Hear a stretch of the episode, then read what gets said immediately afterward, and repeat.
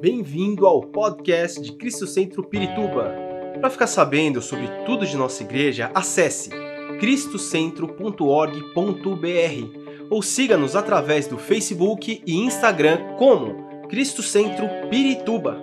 Você também pode ver essas e outras pregações no formato vídeo em YouTube barra Cristo Centro Pirituba Oficial. Seja bem-vindo à nossa casa apostólica. Estamos falando sobre a cruz os tesouros da cruz. E já eh, a gente começa a caminhar sobre esse tema e ele é extremamente importante, ele se torna muito importante. E realmente, a, através desse tema, nós entendemos que a cruz realmente é a centralidade do Evangelho. E que se não fosse a cruz de Cristo, nós não estaríamos nem aqui, nenhum de nós. Não haveria esperança nem vida para nós, não haveria céu, porque o caminho para o céu passa pela cruz. O caminho para a glória passa pela cruz. Então, é, hoje eu quero falar sobre a sua cruz, isso é, a cruz de Cristo é a minha cruz. Vamos abrir num texto que eu já li, é, mas vamos lê-lo outra vez, Marcos capítulo 8, versículo 34, Marcos 8, 34, que diz assim, Marcos 8, 34. Então, então ele chamou a multidão e os discípulos e disse: Se alguém quiser acompanhar-me, negue-se a si mesmo, tome a sua cruz e siga-me. Siga-me. Esse momento em que Jesus é, traz essa palavra, em que Jesus fala isso, esse, esse, esse, momento está dentro de um contexto em que Jesus estava falando sobre a sua morte e a sua ressurreição. Ele estava des, descrevendo o que ia acontecer com ele, que ele seria entregado aos homens, que ele seria é, morto, que ele, mas que ele ressuscitaria. Duas vezes, pelo, pelo menos duas vezes, de, de forma clara, o inimigo, durante o, o ministério de Jesus, o inimigo tentou tirá-lo do caminho da cruz. Uma vez é, é aqui que ele está tentando tirar Jesus do caminho da cruz, porque quando ele começa a falar sobre o seu sofrimento, quando ele começa a falar que ele teria que passar, que ele teria que morrer, Pedro, Pedro chama a parte e diz: Senhor, tenha algumas expressões, algumas traduções assim, é, é, Senhor, tenha misericórdia de ti. Senhor, não permita que te aconteça isso. E diz o texto bíblico, esse texto depois você pode ler, que Jesus repreende Satanás na vida de Pedro. É, repreende Satanás na vida de Pedro, porque Jesus sabia que Satanás estava usando a Pedro para tentar gerar autopiedade e autopreservação em Jesus, para que ele não fosse para a cruz. Se ele não fosse para a cruz, o mundo não seria salvo, não haveria salvação para a humanidade. E o diabo sabia disso. Então, no, no, o outro, a outro evento, é, a outra tentativa de Satanás foi na própria cruz, quando aquele ladrão disse, e nós vimos isso domingo passado, domingo retrasado, aquele ladrão desce, desce da cruz e desce e, e me tira também da cruz, me tira da cruz, desce da cruz. Ele queria que Jesus descesse da cruz e era Satanás também outra vez tentando tirar Jesus a, a missão de Jesus, do Pai na vida de Jesus. Então, agora, Jesus chama a multidão. Mas aqui o texto começa dizendo: Jesus chama a multidão, mas ele também chama seus discípulos. Então não era uma mensagem só para os discípulos, era uma mensagem para toda a multidão, para todo mundo. Aqui nós temos aqui então entender que o que Jesus está falando aqui é uma mensagem universal, é para todos, é? Para todo mundo. E ele estava dizendo nesse texto que não basta conhecê-lo, e não basta nem apenas crer, tem que seguir. Amém? Diga, tem que seguir. Isso. Ora, se unimos essa palavra com a que Jesus já tinha dito a seu respeito, sobre ele ser o caminho, então ele está dizendo que ele é um caminho sobre o qual nós devemos caminhar. Mas não podemos caminhar nesse caminho de qualquer maneira. Há algo que temos que carregar nesse caminho que caminhamos, que é Jesus. Há coisas que temos que fazer. Não podemos caminhar neste caminho de uma maneira livre, onde podemos andar de qualquer maneira e fazermos o que quisermos. Porque Jesus nunca facilitou para ninguém. Ele disse que esse caminho ele é estreito, apertado.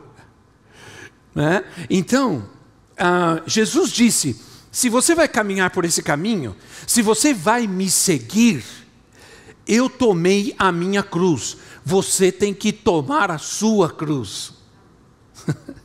a ideia, então, não é apenas conhecer a Cristo, ah, mas seguir.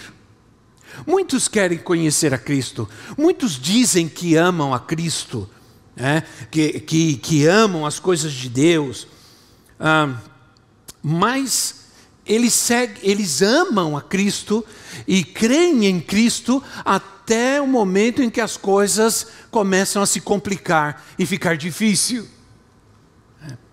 Ora, há uma cruz que eu tenho que carregar, há uma cruz que você tem que carregar. Eles, e, e ele não está falando de outra coisa senão de um estilo de vida, da vida que Cristo nos dá Ora, então eu posso dizer aqui que um dos tesouros da cruz é a cruz que ele me dá.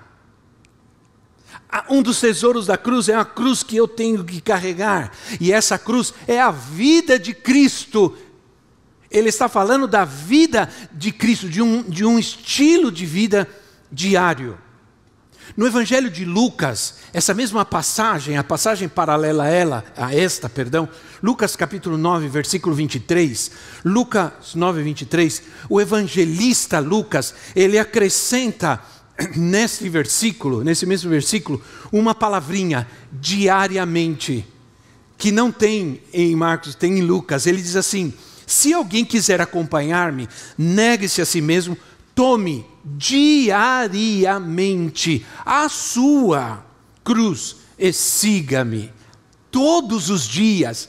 Então, está falando de um estilo de vida, de um modo de viver, que Ele me dá. Né? Então, olha o que eu entendo. Até aqui, tudo que Jesus está falando para nós. Olha o que eu entendo. Ele diz assim: a minha cruz é para a sua salvação, e a sua cruz é para dar testemunho da minha cruz. Vou repetir. Né? Porque eu não pude ver se você sorriu ou não, ficou feliz ou não. A minha cruz é para a sua salvação. A tua cruz, a cruz que você precisa carregar, é o testemunho diário da minha cruz. Então ele diz assim: ou poderíamos dizer, a minha cruz é a garantia que comprei sua salvação. E a sua cruz é a evidência de que você foi comprado. Aleluia. Não é, não é, bom entender isso? Eu tenho você. Eu tenho você. Eu te comprei, eu tenho você. E você tem a escrita de dívida que era contra você cancelada. É? Esse, são, esse, é um, esse é um maravilhoso isso. Na cruz, Jesus me deu uma cruz. Agora, como pode ser uma cruz um tesouro? Como foi para Cristo? Porque se a cruz é uma vergonha inaceitável para todos, para todos, é um lugar de tortura, um lugar de morte, destruição, como pode? Não é? Como nós poderíamos? Lembra que ninguém queria uma cruz. O mundo não quer uma cruz. Lembra aquele homem, aquele, é, aquele ladrão que estava crucificado ao lado de Jesus? Ele não queria, ele queria descer da cruz, ele rejeitou a Cristo e rejeitou a cruz. É isso que o mundo faz, embora muita gente ande com a cruz. né? ela não tem muito significado, ela apenas é um símbolo, algo estético. Então, aqui a cruz é a vida que um discípulo deve ter. A vida que um discípulo, de que aquele que quer seguir a Cristo deve ter, ela é a expectativa para um discípulo. A expectativa de Cristo para nós é que tomemos a nossa cruz. Essa é a expectativa de Cristo para nós. O discípulo de Jesus, então, é aquele que, em primeiro lugar, é aquele que segue. Não basta crer, não basta conhecer, achar lindo, tem que seguir. Aí, essa cruz é, um, é, é o exemplo da cruz de Cristo.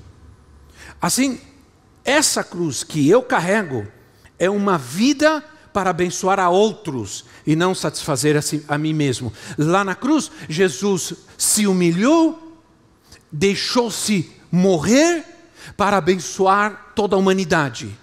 A cruz que eu carrego é a mesma coisa, é deixar-me morrer para poder abençoar a outros, para ser uma bênção nessa terra, para abençoar minha família, minha casa. Oh, aleluia! É? Como é bom compreender isso, como é profundo e maravilhoso isso. Agora, é, isso não é possível, porque ele diz que aquele que quer segui-lo tem que desprezar sua própria vida, odiar sua própria vida. E domingo passado eu falei sobre isso. Né? Notem que ele não diz aquele que quer crer, ele diz aquele que quer me seguir. Ele não diz aquele que quer crer em mim, ele, aquele que quer me seguir. Porque tem gente que crê, mas não quer seguir. Há muita gente que crê, mas não quer seguir a Cristo, porque não há como seguir a Cristo sem tomar uma cruz. Não há como seguir a Cristo sem tomar uma cruz. Ora, não basta aceitar a Ele, temos que tomar a nossa própria cruz. Olha, olha só, não há como crer sem ser obediente.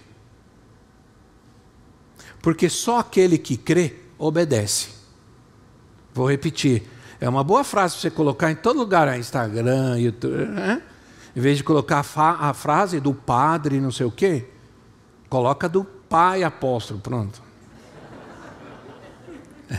Não, só pois só AP, assim, fica muito bom. Eu amo ser chamado de AP. Né? Então, não há como crer sem obedecer. Porque só aquele que crê obedece. Crer é seguir o caminho da cruz. Se alguém quiser, ele disse, se alguém quiser, não significa exercer apenas a vontade, mas estabelecer como um propósito do coração. Não apenas a nossa é, é, vontade, ela é muitas vezes é, voluntária, e muitas vezes ela é condicional.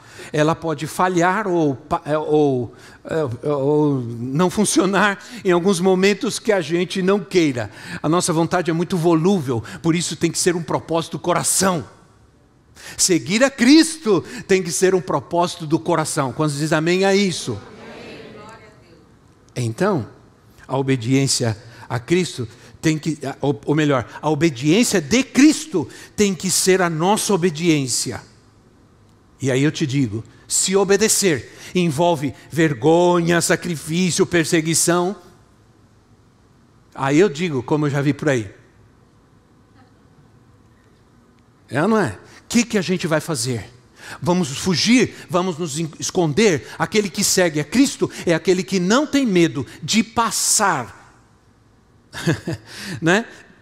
Aquele que está preparado para pagar o preço de seguir a Cristo. Há um preço a ser pago por seguir a Cristo, e esse preço vai ficar cada vez mais caro.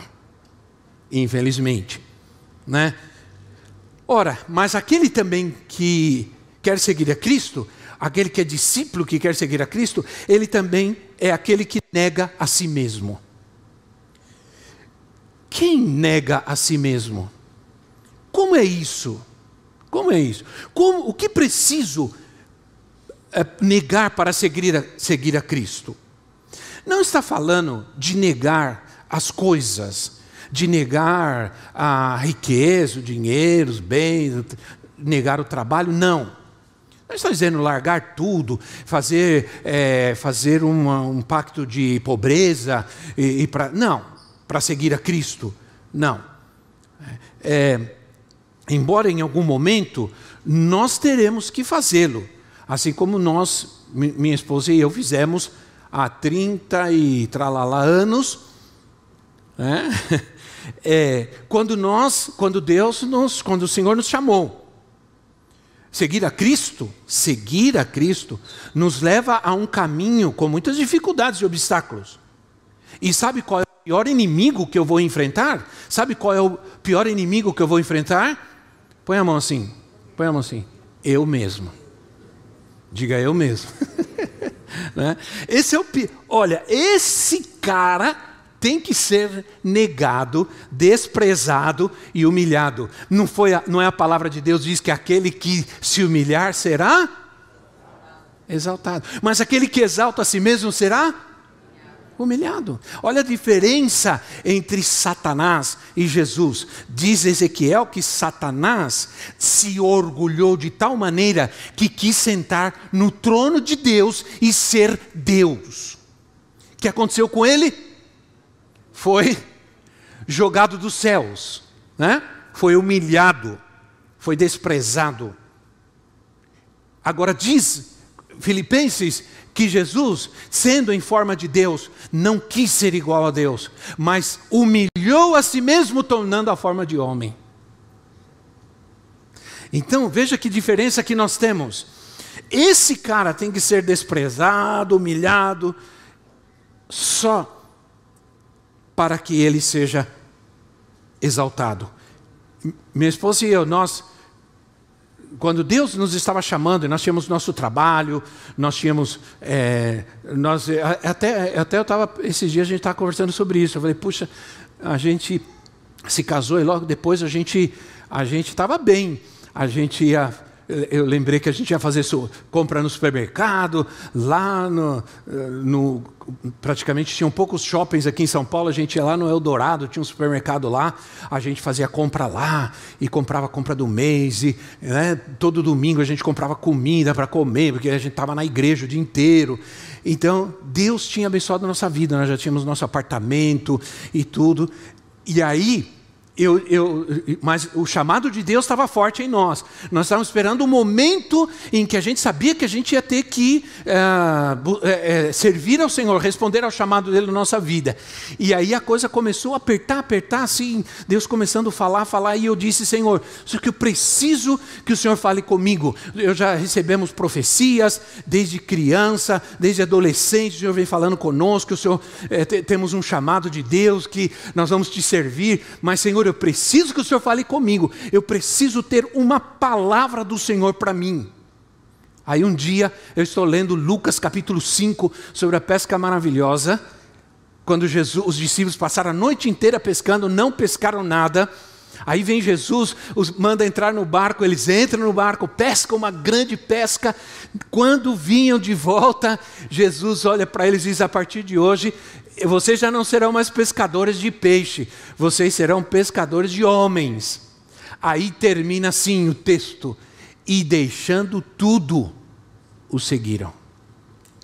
Aí, quando eu li isso, o Espírito Santo falou para mim: olha, entenda uma coisa, tá bom, não tá? Ah, tá bom, Senhor. Tá bom, tá. Você vai ter que deixar tudo trabalho, dinheiro, cartão de crédito, apartamento, tudo. literalmente, para resumir a história, foi o que nós fizemos.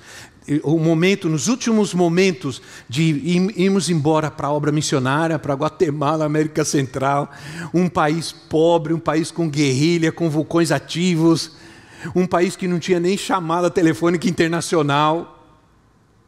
É? Vamos para Guatemala, vamos, tá? Deus falou, Deus mandou, é lá mesmo. Nos últimos momentos, nós estávamos no nosso apartamento, só sentados em caixa de papelão, com as nossas últimas tralhas. E fomos embora, com três malas cada um. Fomos embora, porque foi a nossa filha com a gente, já de um ano e sete meses. Quando voltamos, voltamos só com mais duas malas e mais um filho. Né? mais duas malas e um filho mais. Agora o resto, do mesmo jeito que nós fomos, voltamos também, sem dinheiro nenhum. Começamos essa igreja do, do nada, do zero, na casa, na sala da casa do meu sogro. Durante os três anos, quase três anos que vivemos em Guatemala, e mais uns dois, é, quase três anos aqui, que nós vivemos aqui, três anos começamos a igreja, não tínhamos nem sofá na nossa casa. Nem sofá na sala da nossa casa nós tínhamos. Começamos a igreja sem ter salário, sem ter nada. Começamos essa obra somente pela graça de Deus. Demos nossa vida, nossos recursos, nosso tempo para responder esse chamado de Deus. Né? Por isso que às vezes as pessoas brincam: Ah, apóstolo, estou admirado da sua glória. Ah, está admirado? Conheça a minha história. Agora, se você quiser a minha glória, viva a minha história. Acho que você não vai gostar muito de muitas partes dela. né? Então, é, não existe nada mais terrível que a idolatria do eu. Não existe. A, a renúncia do eu é o que eu tenho que fazer para sair do centro da minha vida. Eu tenho que sair do centro da minha vida para que Jesus tome o centro da minha vida. Jesus tem que ser o centro da minha vida. Tem gente que pergunta por quê? Por que Cristo o centro? Eu vou te dizer, primeiro, porque Cristo é o centro da Bíblia. Ele está antes e depois. Jesus é o centro da história, porque a história está dividida entre antes e depois de Cristo. E Cristo é o centro da vida. Então, para ele ser o centro da minha vida, eu tenho que deixar esse lugar, eu tenho que deixar esse trono. Eu tenho que sair daí, eu tenho que me tirar daí, eu tenho que me arrancar daí desse lugar de destaque, de agrado, que quer tudo, que quer que a sua vontade seja feita, que todo mundo olhe para ele, que diga que lindo, que bonzinho, que maravilhoso. Essa, essa, esse desejo de serviço, aceitado, amado, tudo isso tem que ser tirado desse lugar. Né? Há, há uma frase que eu gosto muito, que me acompanha. Eu, muitos anos já me acompanha essa frase, eu nunca me esqueço dela, por isso sempre escrevo. Né, essa, a doutrina de Cristo não é salva-te a ti mesmo, mas sacrifica-te a ti mesmo. Sempre estamos sendo colocados diante de uma encruzilhada. A nossa vida é assim, nós sempre estamos expostos a momentos de decisões e de escolhas. Sempre, sempre, sempre. É. O Senhor Jesus fez isso com alguns homens na Bíblia. Um jovem rico se aproximou de Jesus, ele se aproxima de Jesus e diz que ele quer seguir a Jesus. Eu quero te seguir, Senhor. Tá bom, Senhor, o que, eu preciso fazer? Ah, bom, você é, é, obedece os mandamentos. Ah, eu obedeço todos os mandamentos, inclusive os mandamentos que diz que eu devo ajudar os pobres. Esse jovem era rico, tinha muito dinheiro. Aí Jesus olha para ele e diz: Tá bom, então é, você vende tudo que você tem, dá aos pobres, e aí então você me segue. Aí diz a palavra que ele ficou, primeiro que ele ficou triste e foi embora. Jesus também ficou triste. Diz o texto que Jesus também ficou triste. Ele ficou triste e foi embora. Por quê? Porque ele, o dinheiro, era o centro da sua vida dinheiro estava entronizado em seu coração. Ele não podia se desfazer daquilo que lhe ah, que ele amava, que lhe dava segurança, que, que, que lhe protegia. Ele teve que deixar tudo isso. Nós tivemos que aprender que com pouco dinheiro que nós levamos, em pouco tempo virou uma moedinha de 25 centavos. E com essa moedinha de 20 centavos, 25 centavos nós estamos vivendo até hoje. É? Quanto vale uma moeda de 25 centavos? Bom, na minha vida vale muito, porque ela foi, foi multiplicada cem vezes mais, pelo menos, pelo Senhor, mil vezes mais pelo Senhor. Então, é, Jesus man, diz para ele: Você o que Jesus diz para aquele jovem? Não é que ele devia ficar pobre e miserável, não. Jesus estava só dizendo para ele que ele tinha que tirar da vida dele aquilo que estava entronizado. Jesus mandou ele renunciar o que governava a sua alma, o que era importante para ele, mais importante que qualquer coisa, e ele não pôde fazê-lo. Há um texto, Lucas capítulo 14, versículo 27 a 29, eu tenho que adiantar, porque o tempo voa demais. Lucas capítulo 14, versículo 25 a 27 diz assim: Uma grande multidão ia acompanhando Jesus. Este, voltando-se para ela, disse: Se alguém vem a mim e ama o seu pai, sua mãe, sua mulher, seus filhos, seus irmãos e irmãs, e até sua própria vida, mais do que a mim, não pode ser meu discípulo. Aquele que não carrega sua cruz e não me segue, não pode ser o meu discípulo. Aquele que não carrega, ou melhor, aquele ah, que não carrega a sua cruz e não me segue, não pode ser meu discípulo. Jesus não estava dizendo, é, veja bem, o, contexto aqui não é, é, você não tem que amar sua família, nem se preocupar com a sua família, ou abandonar a sua família, não. A questão está aqui, amar qualquer coisa mais do que a Jesus. Né? É lindo olhar para minha esposa e dizer para ela assim: Eu amo você mas eu amo Jesus mais do que você. Aí ela olha para mim, se preocupe, eu amo ele também mais do que você. Aí ele fica, né, eu amo ele mais do né? Ora, o que acontece? É muito interessante, Jesus, ele está dizendo, tenha, tenha a percepção de que você pode amar e cuidar da sua família, dos seus filhos, da sua esposa, dos seus pais, mas você tem que amar mais a mim, porque eu tenho que ser o centro. Vendo um homem, Jesus, uma certa ocasião, vendo um homem, Jesus o chama para segui-lo. Jesus disse: Vem e segue-me. Aí ele diz: Senhor, deixa eu primeiro enterrar ao meu pai, e depois eu vou segui-lo. É, essa passagem sempre me intrigou, porque Jesus responde para ele assim: Deixa os mortos enterrar os seus mortos. Aí, se a gente lê literalmente esse texto, a gente diz assim: Puxa, Jesus aqui foi mal, né? Foi. Sim ou não?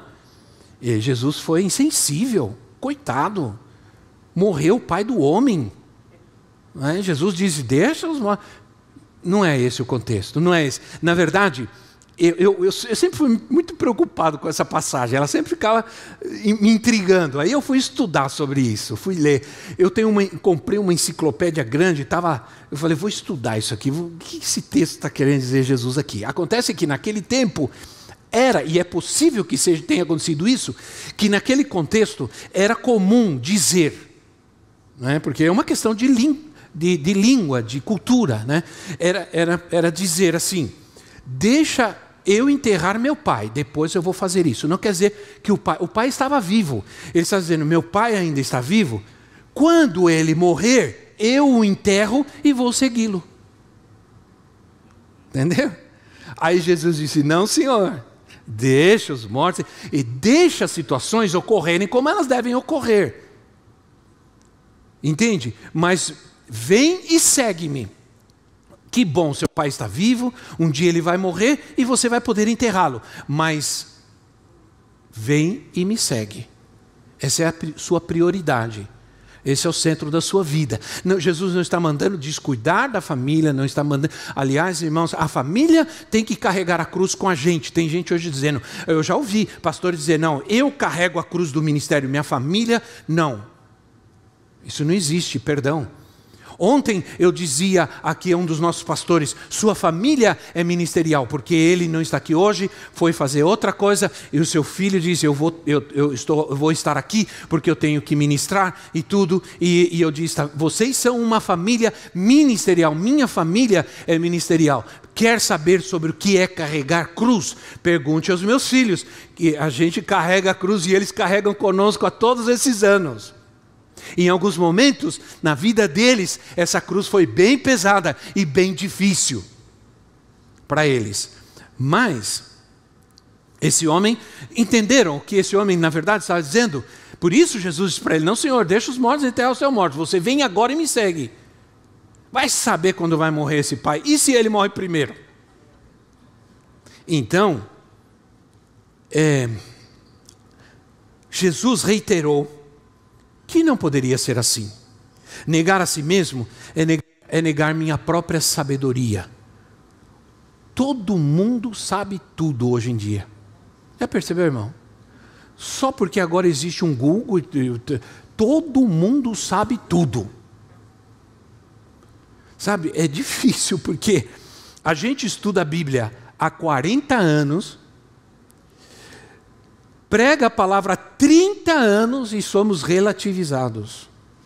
Quando dizem, não, não é bem assim.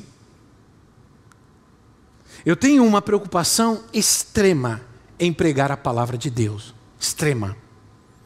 Quando eu me preparo, eu não penso em nenhuma pessoa e nenhum problema, jamais. Eu trato de buscar a essência da palavra do que Deus quer falar. Doa a quem doer.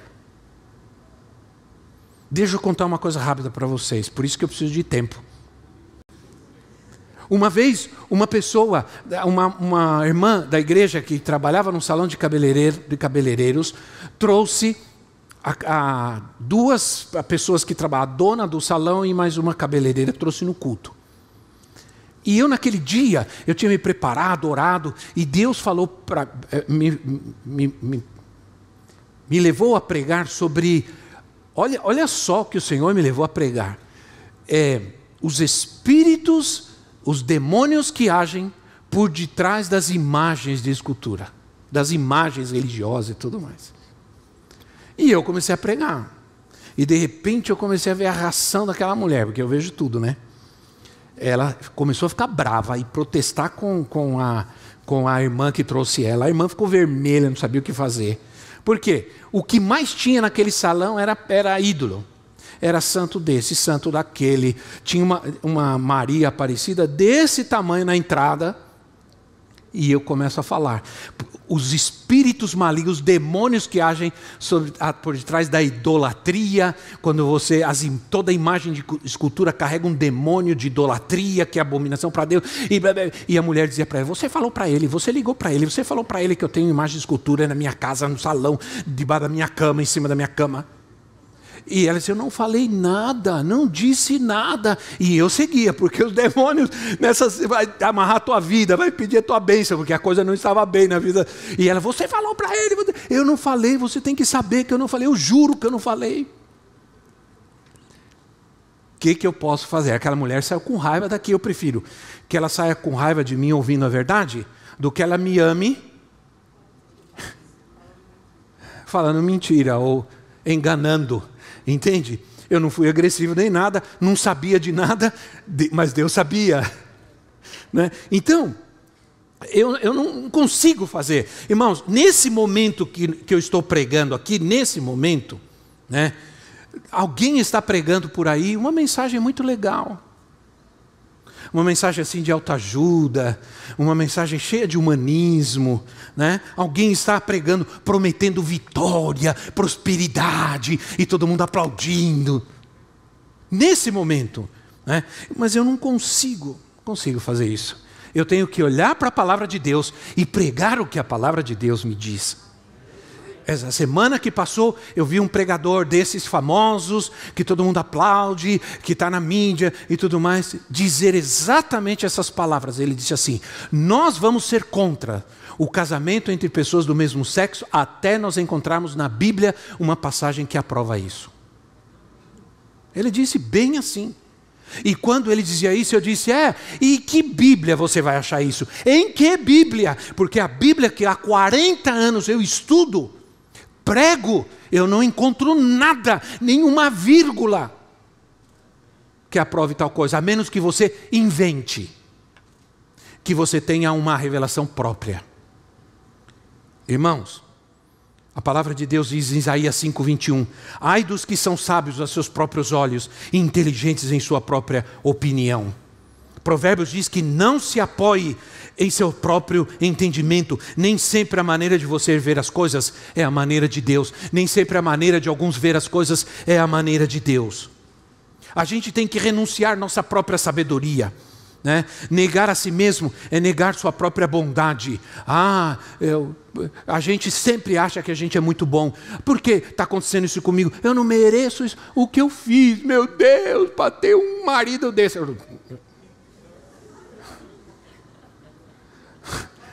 O que você fez? Você namorou, noivou e casou.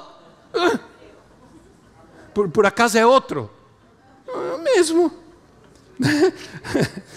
Entende? Agora, tem outros adereços que aí você não tem jeito mesmo. A sogra, o cunhado, vem junto. É pacote. Aí não tem jeito. Aí você dá sorte ou dá um azar lascado.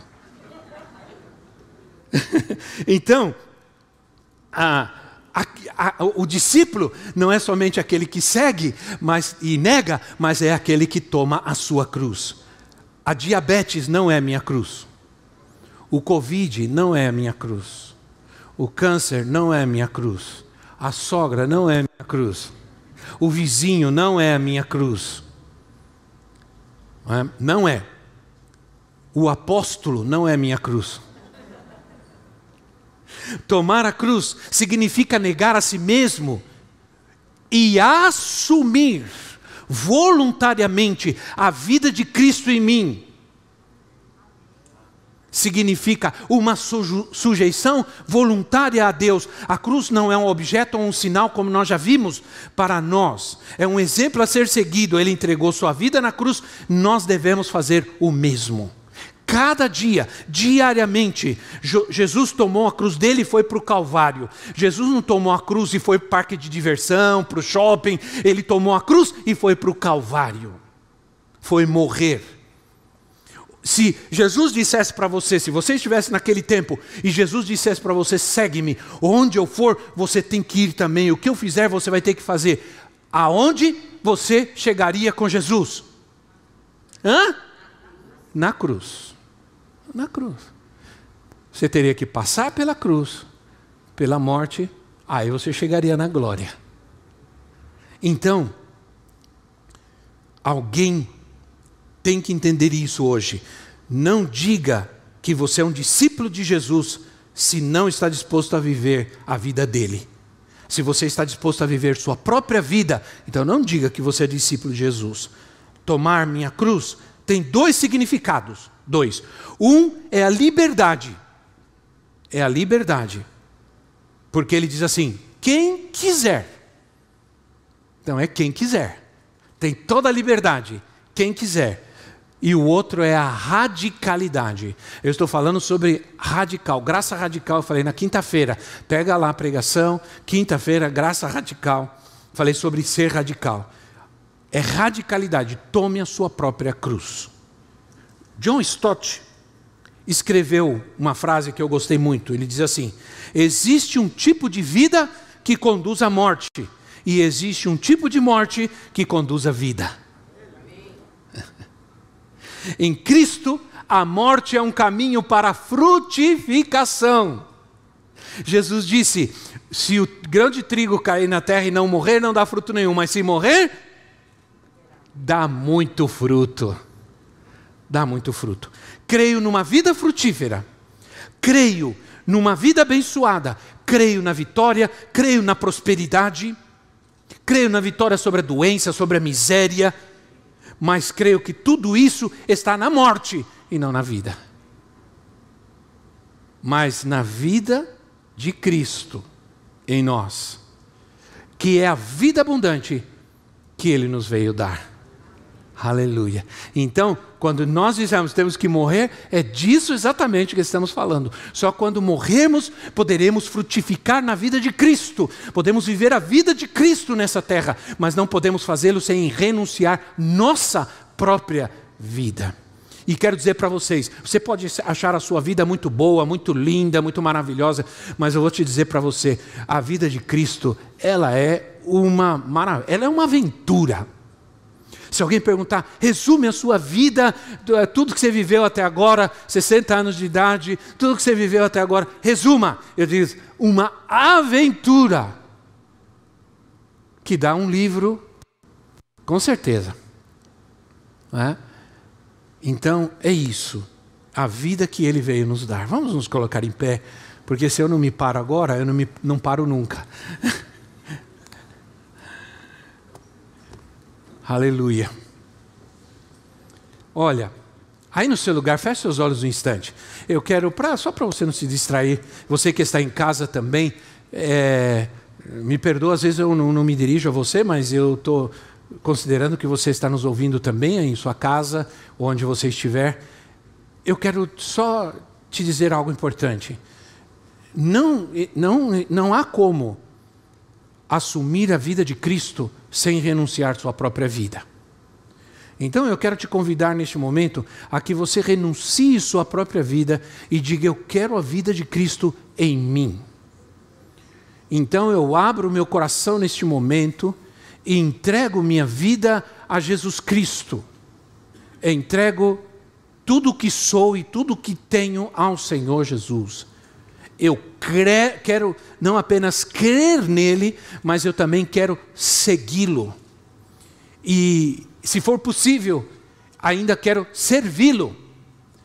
Por isso, eu entrego minha vida a Jesus Cristo hoje, entrego minha casa, minha família, peço que o Senhor entre na minha vida, transforma, liberta-me, tira-me do centro da minha própria vida e seja entronizado em mim, Senhor Jesus, agora mesmo.